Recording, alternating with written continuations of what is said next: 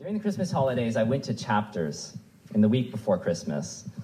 Does anybody do that? Anybody go to chapters the week before Christmas? The one like a block from here. I see a few of you. Um, it was absolute mayhem. There was no way I was, I was going to be able to get what I wanted to get there. So I actually just gave up and left, but not before. I, I have this thing. I always go and have a look at the spirituality section. It's just this sort of thing with me. Just a quick look, right? And so I'm having my quick look at the spirituality section. And I can't help but notice for the first time, just to the left of it, there's a bookshelf that's, that's twice as high, twice as long. It's the New Age section. I just never paid much attention. But in that section, you have you got everything in there. You got books on on ghosts. You got books on spirit guides, demons, uh, the occult.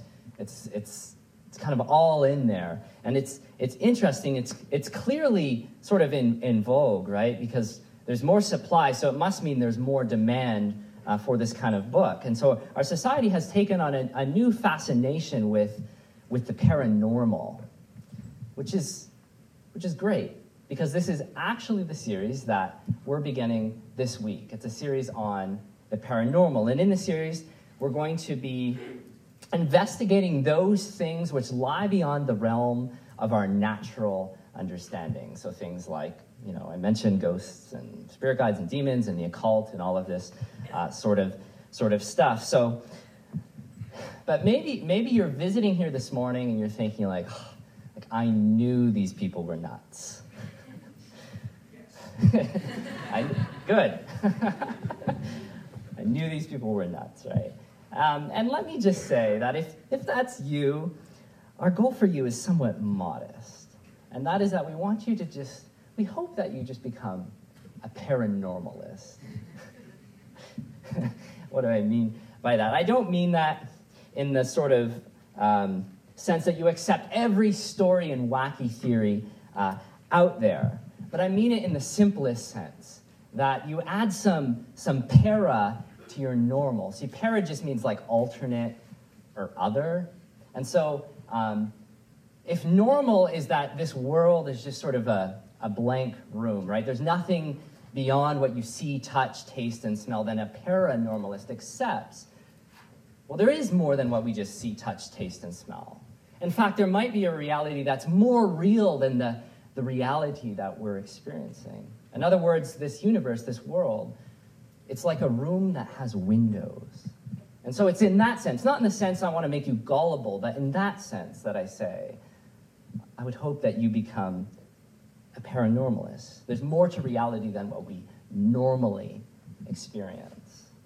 And of course, to extend that, you're here. If you're here as a Christian, my hope for you is that through this series that you'll grow in your discernment, your understanding of that other reality, that alternate reality, and that'll allow you to worship Jesus better, more clearly. And so this is the new series that we're, we're entering into, paranormal. But before we get into all this angels and ghosts and this kind of stuff, that's going to be in the coming weeks, we're actually going to start with something that we're very uh, familiar with, something that's all too uh, normal for us, but still lies beyond the realm of our understanding. Something that when it occurs, something within us wants to scream out and say, Why? There's something abnormal about it, and hence that connection to paranormal that we face. This is the topic that we face evil and suffering in our lives. And when we do that, when we face that, we have this sense that it wasn't supposed to be this way like deep within us. It wasn't supposed to be this way. And so, whether suffering affects you earlier in life, far too soon, or later in life, eventually, it will affect us all. Some of you have heard uh, bits and pieces of my own story before. The question of suffering that we're talking about today first became a reality for me when I was uh, six years old. And I can't say I I remember a whole lot about being six years old. But what I can say is that I grew up in a, a happy, a healthy home with loving parents. Um, that, like most children that age, I felt uh, invincible uh, towards life, optimistic. But the day that all began to change was was the day that my parents sat us down and said they had a big announcement to make. Now, I thought we were going to go to Disney World. I was very excited. That would have made my year. Money was tight in the family, so going to Disney World would have been top notch. But it was actually, it was not Disney World. It was my oldest brother who guessed what the announcement was. And that was that my mother was expecting a baby, which was great. But there was something else that the doctors had found at the same time, and that was that my mother had breast cancer. And I remember crying. I didn't, I didn't really understand what it meant. I was only six years old. But I wondered could that cancer spread? Would mommy die? And so that day, I began to view life differently.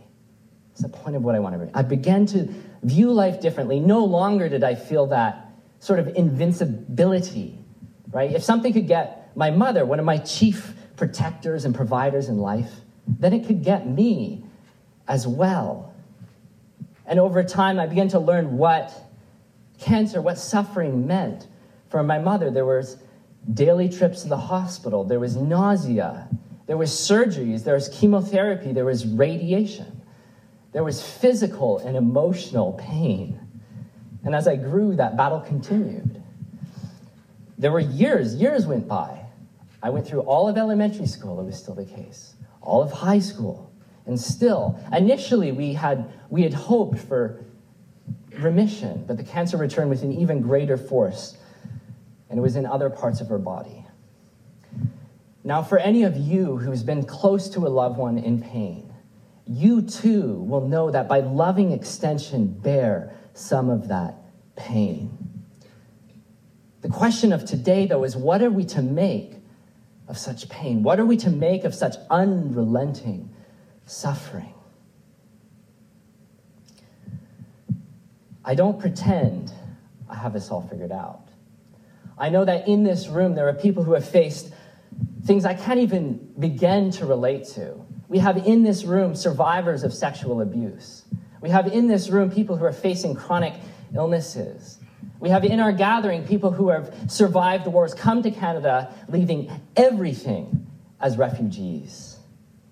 And so, for many of you, you'll understand very well that the question of suffering is not just some distant theological question.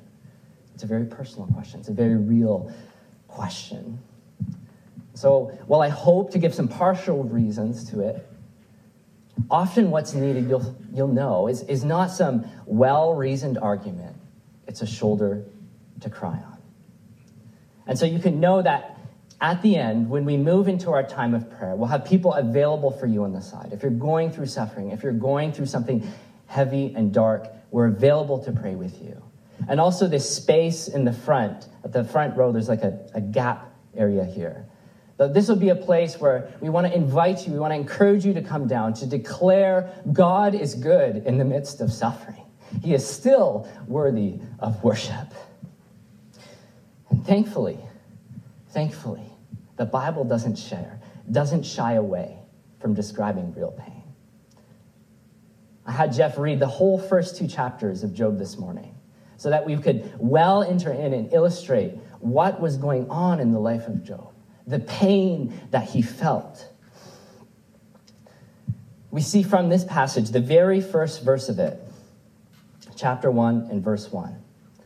It says that Job was blameless and upright. That's towards the end of the verse. Blameless and upright, one who feared God and turned away from evil. The text says, in other words, things have gone well for him. You, you, you heard this in the reading. He had become very rich. He had 10 healthy, happy children. And then it moves from this, right, to a scene of God's throne room, a sort of heavenly command center. And God is there, He has His heavenly cohort.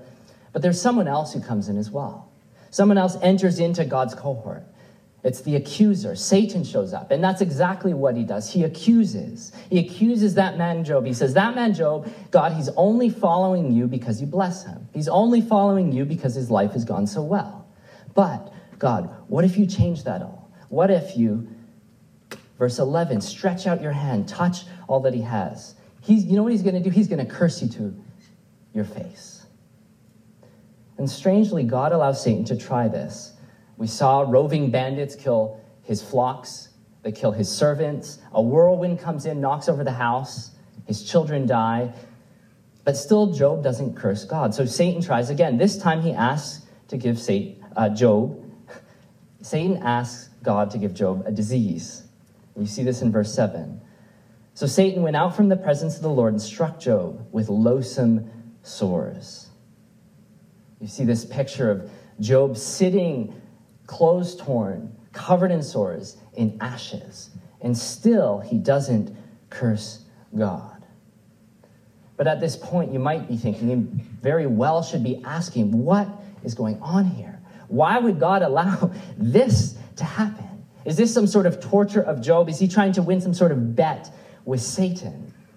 Does God play games with us and our suffering? See, this book, it's ancient. It's actually probably the oldest book in the Bible in terms of when it was written. But it's, it still raises those same questions that we have today. And that is if God is good and powerful, why does he allow suffering? Does suffering disprove the Christian God of love? One question. See, this is the question of the mind, the intellectual question I said we would address. We'll get there. But it also raises that deeper question of the heart. And that is the question of if God is a God who allows this kind of evil and suffering, how can I trust him? But before we get into responding to those, I want to look at how do Job and his friends respond. They come and they visit him. They sit down with him, um, and they begin to speak. And it, it, sounds it sounds nice of them to, to come and to comfort him and want to show the sympathy, right? But it's it's not quite like that, as we'll see. Um, but as we go through this, maybe imagine Imagine you're sitting there with them.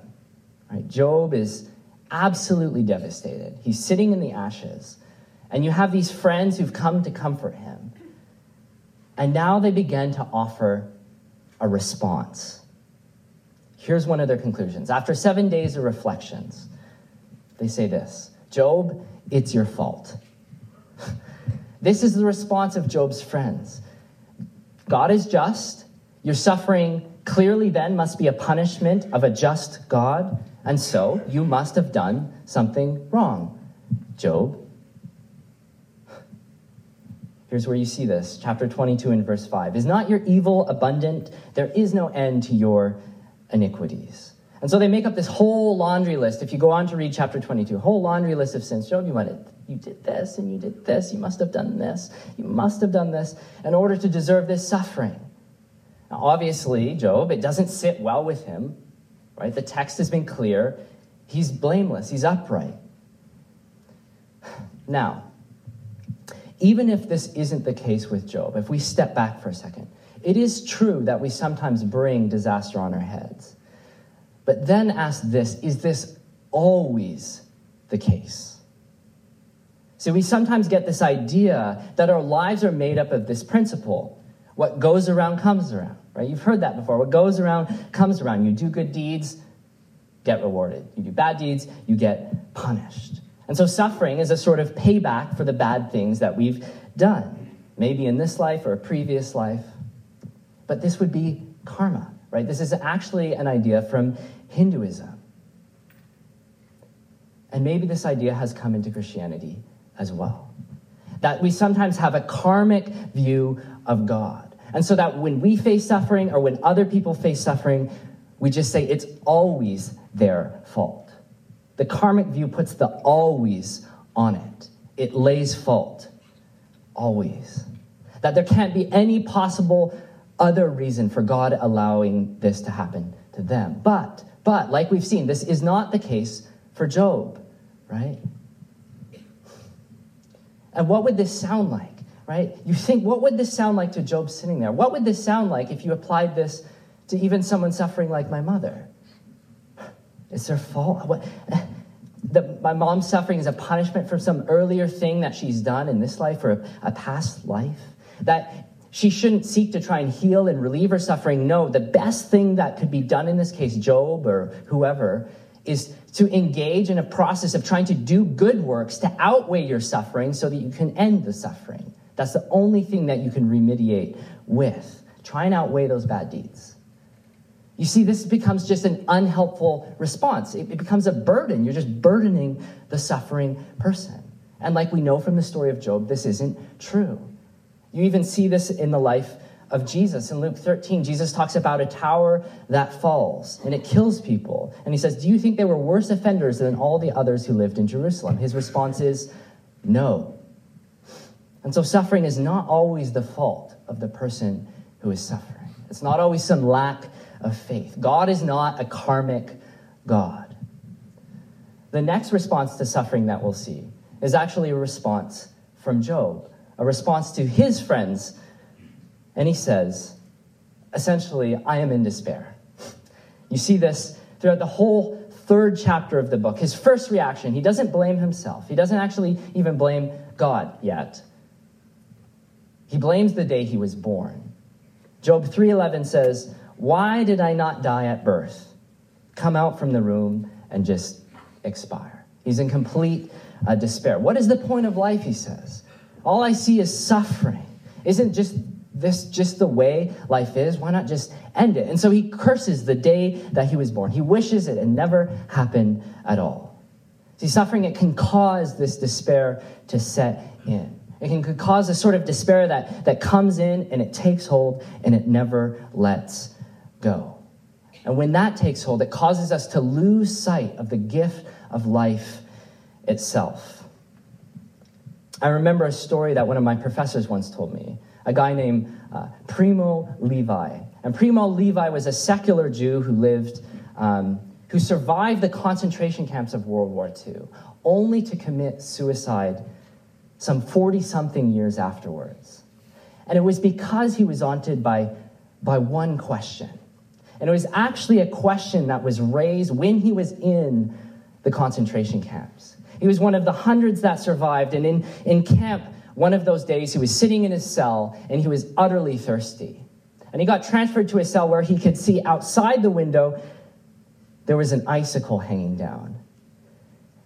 And he, he reached out and he broke off that icicle, but a guard saw him first and crushed it underneath his foot, to which he screamed out, Why?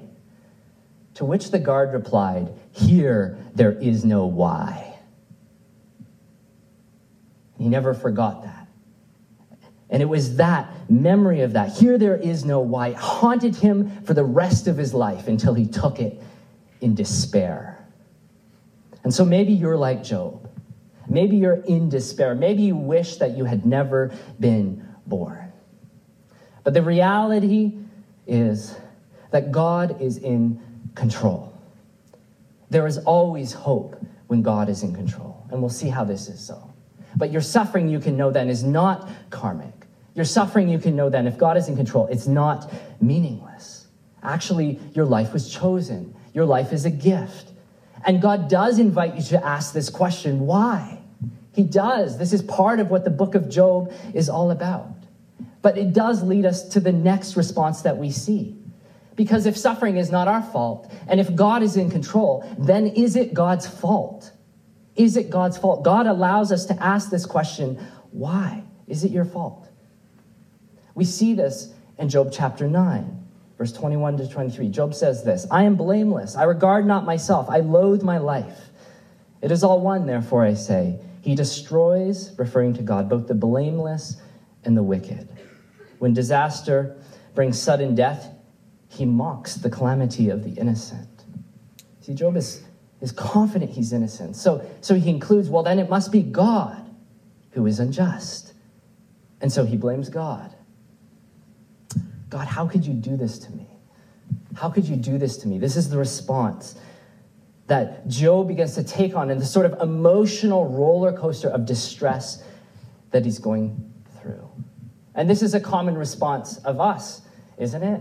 That in our distress and in our suffering, we begin to turn and wonder is this God's fault? Is he being unjust towards me?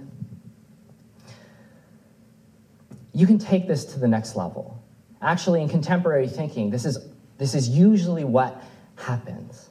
See, Job and his friends, they don't do this at all. They don't even come close to this. But they don't come close to doing what the French atheist Stendhal does When Stendhal speaks about the unjust suffering in the world, he says this The only excuse for God is that he doesn't exist. The only excuse for God is that he doesn't exist. Or you might remember the viral Stephen Fry video from a few uh, years back. It was from an interview, and he says this How dare, referring to God, you create a world in which there's such misery that's not our fault. Why should I respect a capricious, mean minded, stupid God who creates a world that is so full of injustice and pain? I think you can hear well the sense of injustice that Stephen Fry feels towards God. That in the midst of his suffering, the midst of our suffering too, we want to just scream out and cry, Why? But doesn't Fry's objection, doesn't this reveal that the universe wasn't supposed to be this way? We have this intrinsic sense that this is not right, that evil is really evil, that there's something objectively wrong about it. But if that is the case, if evil is really evil, if there's something objectively wrong about it, is it possible that in our rejection of God, we've actually borrowed from the worldview of his existence. It's a self defeating premise. But we should still take this seriously. You'll hear this argument in philosophy something like this If God is not able to stop evil, then he is not all powerful. If God is not willing to stop evil, then he is not all good. Evil exists. Therefore, an all powerful and all good God cannot exist. And this is a, uh, a problem, I want to say, for Christians in particular, because only Christians posit both a God who is all powerful and all good together. And so the response to this needs to be multifaceted. And because the response to this is multifaceted, what I'm about to say to you today is very much partial. It's not a full response. And so if this is something you've seen, if this is something that has troubled you from a mind and intellectual level, I'll give some responses but I'm, I want to dialogue with you after um, the sermon. I'll be available outside, uh, across from where the escalators are, uh, if you have any questions or if you want any more resources uh, on this question. But how do we respond to Stephen Fry, right? In the book of Job, God is reminding us something. He's saying something like this We're just not that smart. This is essentially the response that God gives Job.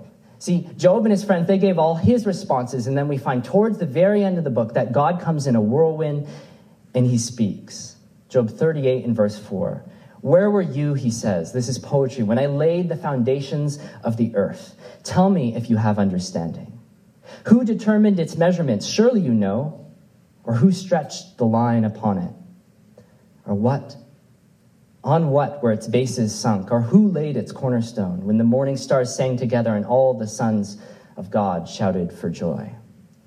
And it goes on. And it goes on for several chapters like this. God describes all the different parts of the universe He's created and all its wonder and intricacy, things large and things small, things that you see and things that you don't see.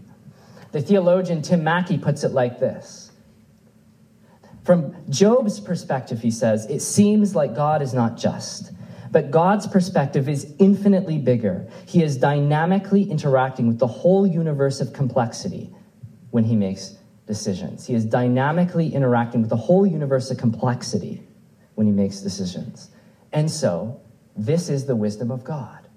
And you can trust him in his wisdom. And this is what Job and his friends actually got wrong. Their whole conversation up until this point had assumed that if God had good reasons for allowing suffering, that they should know what they are. If God had good reasons for allowing the suffering, they should know what they are. But God's response is that they're just not that smart. That we don't have God's perspective of the universe and that if God is God, then we have to admit that He might have good reasons for allowing pain and suffering and evil, good reasons that we cannot and would not understand. You see this in places like Isaiah 55. For my thoughts are not your thoughts, neither are your ways, your ways my ways, declares the Lord. As the heavens are higher than the earth, so are my ways higher than your ways, and my thoughts higher than your thoughts. Recently my wife Sandra took uh, baby Hazel in to get her vaccines. And before the needle went in, Sandra did her absolute best to, to explain and console Hazel about what was about to happen. But it didn't matter, right? Sandra's ways were higher than Hazel's ways. And Hazel, man, when that needle went in, she looked so betrayed. now, I'm not saying, hear me carefully, I'm not saying that your real life suffering is like just a pinprick. But the point I am making is that just because Hazel isn't able to understand Sandra doesn't mean she can just call Sandra's character into question. It doesn't mean she has good reason to question Sandra's character just because she's not able to understand.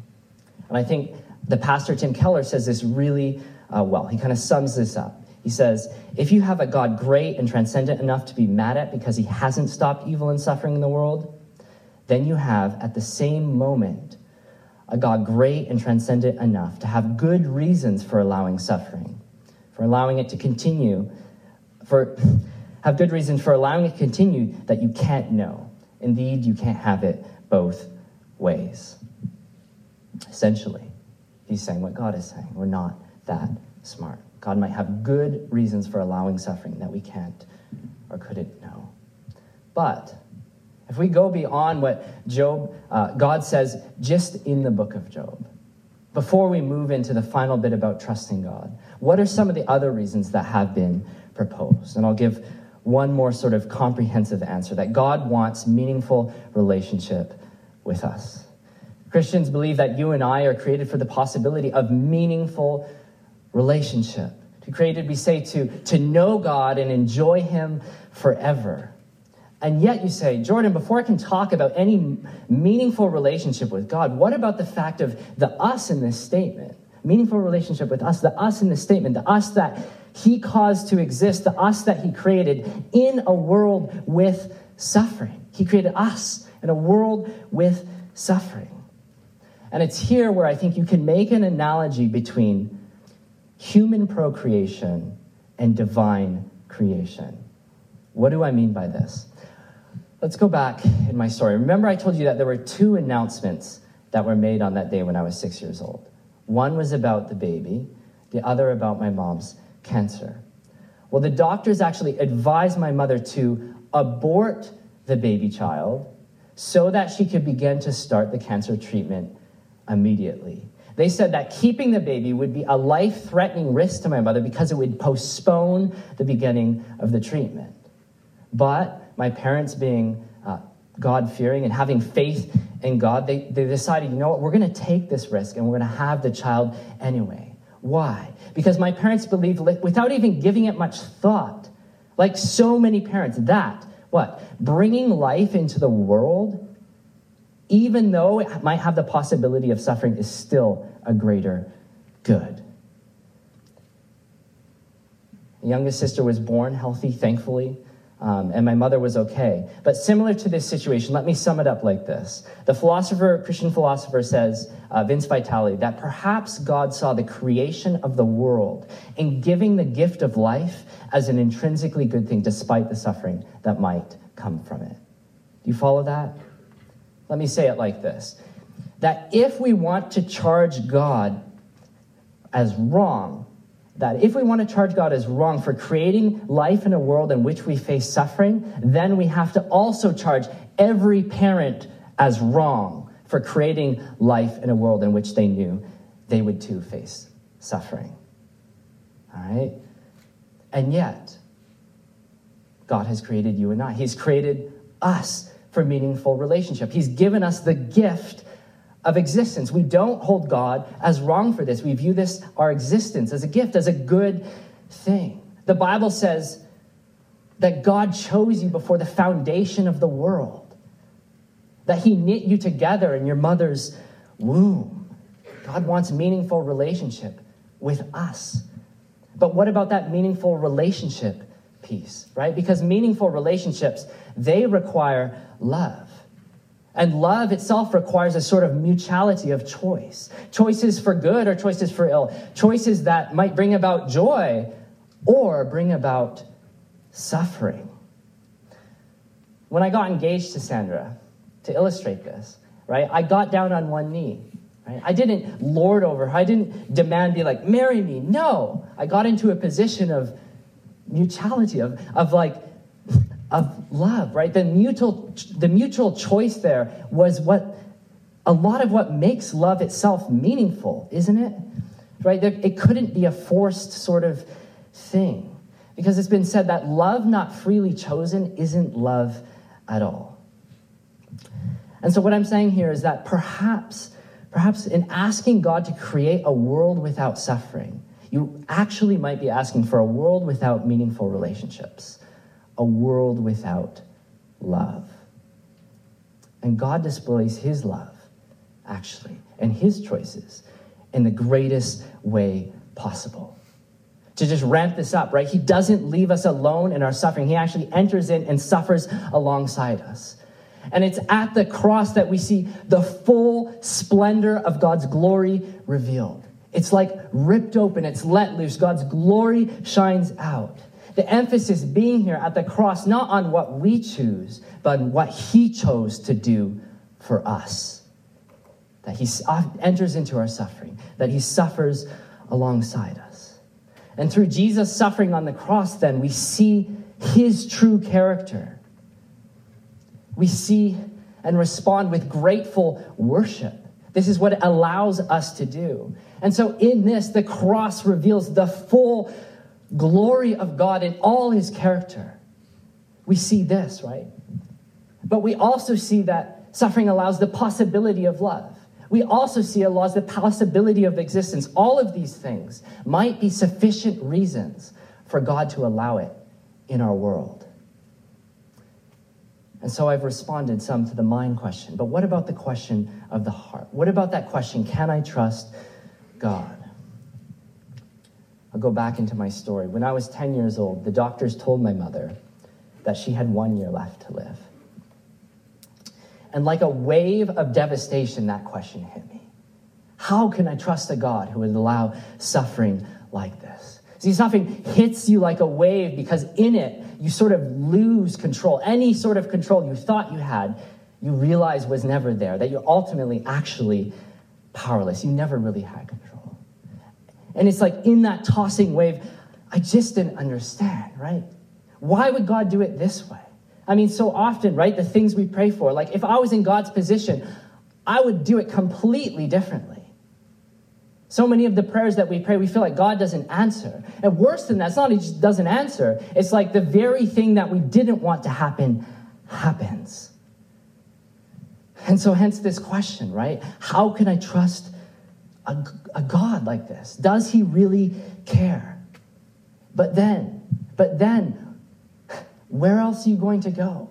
Right? This is what Peter says to Jesus. Where else shall we go? You have the words of eternal life.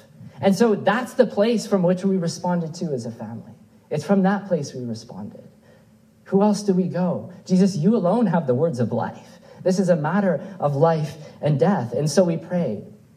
And at times, in my mom's, my mom's condition, she would worsen. She would end up in the hospital only to rebound and be back at home. And there's this sort of cyclical thing to it. She kept being in and out. But through it, I began to see that there was a sort of determined strength that began to emerge in her, that the disease was in her bones, and yet and she was in a lot of pain a lot of the time, and yet she would continually refuse to complain.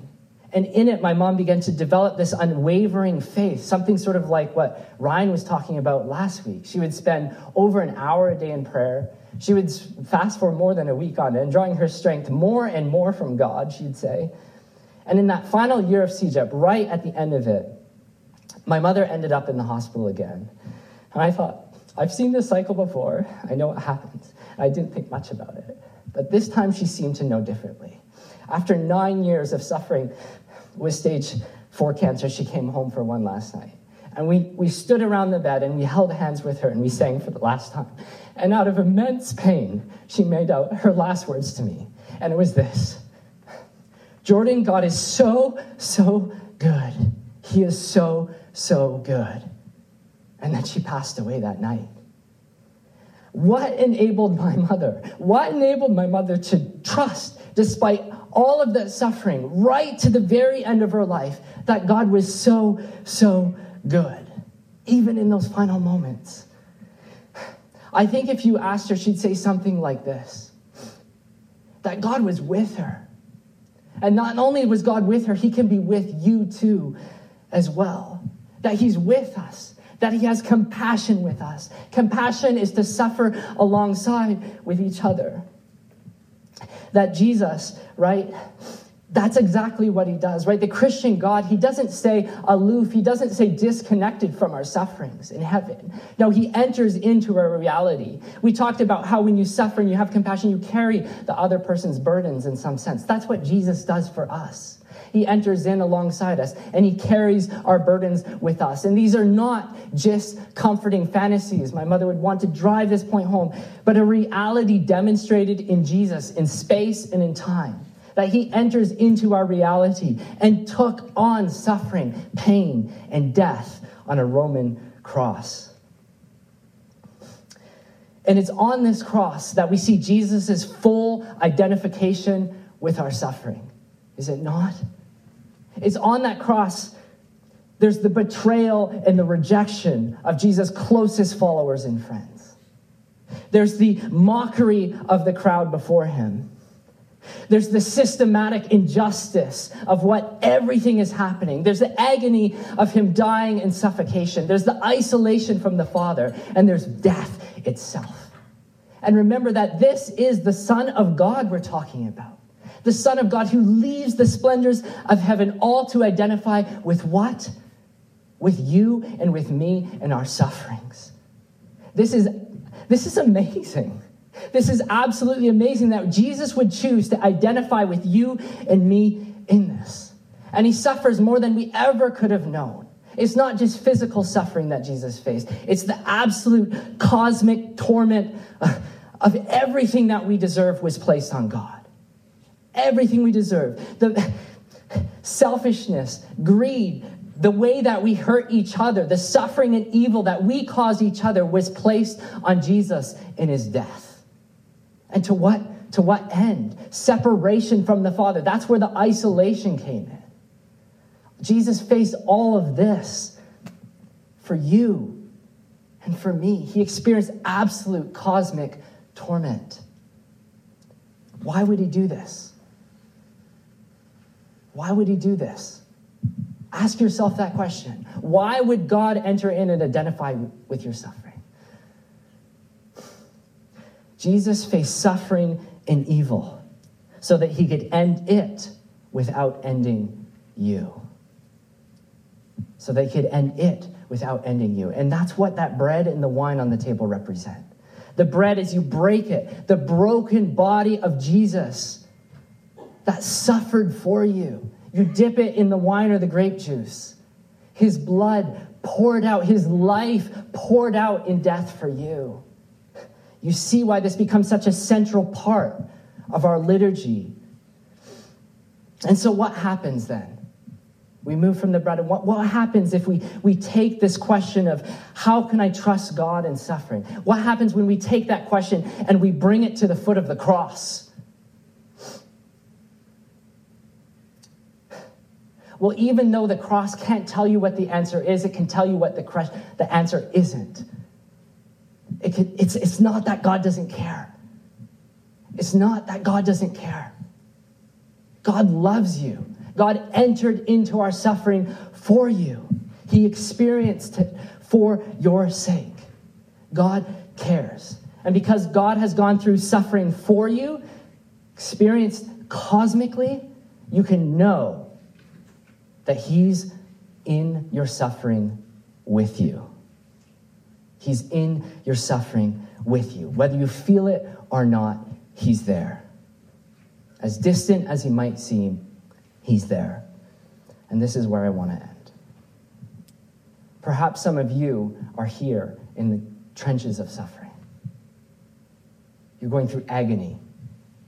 You're struggling to find reasons and hope. You walked in this morning, you totally didn't expect this topic, but it has unearthed the sort of dark night of your soul. Know that Know that God in Jesus says your suffering is real. Your suffering is real. And not only is it, re- is it real, it's meaningful. Right? And He's with you in it. You don't have to face this alone. You don't have to face this alone. I remember being on a university campus in the UK, and someone came up to me after a talk and they said, You know, I don't understand why I don't believe in God, and yet every time something bad happens in my life and I face suffering, I want to turn and blame Him for it. And this reminded me of the C.S. Lewis quote. It says, God whispers to us in our pleasure, He speaks to us in our conscience. But His suffering is a megaphone to rouse a deaf world.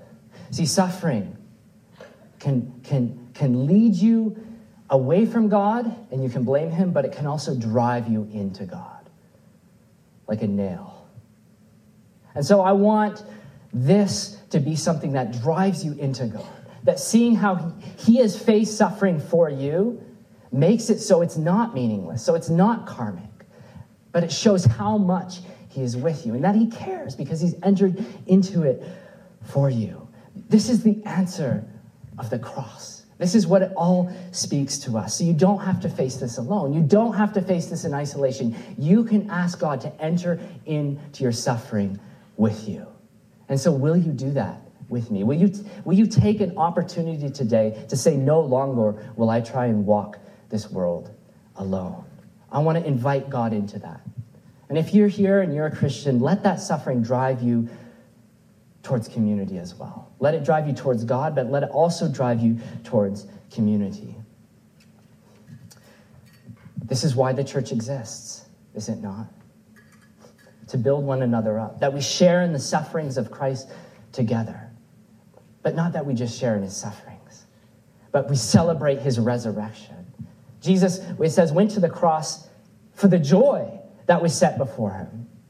James talks about counting it all joy when we face suffering and trials in our life because what it can produce in us, that God uses that for his glory. And so, if you're a Christian, then you begin to see this in perspective. You begin to see that it, it, our suffering does pale in relation to the goodness of God. It does pale in relation to the goodness of an eternity with God. He suffers alongside us. This is what the resurrection is all about because it makes this all possible. That Jesus' physical resurrection, I should just say this Jesus' physical resurrection symbolizes that there will be a physical restoration of this world one day. Everything will be made new. In the resurrection, life and light win. And eventually, God will put an end to everything that is evil and suffering. And so, God can bring healing. God can bring healing. That's why we pray. That's why we're going to move into a time in which prayer is available. God can bring healing in our suffering. And if not in this life, in the life to come. I want to end with this verse Revelation 21 and verse 4. He will wipe away every tear from their eyes, and death shall be no more. Neither shall there be mourning, nor crying, nor pain any more, for the former things have passed away.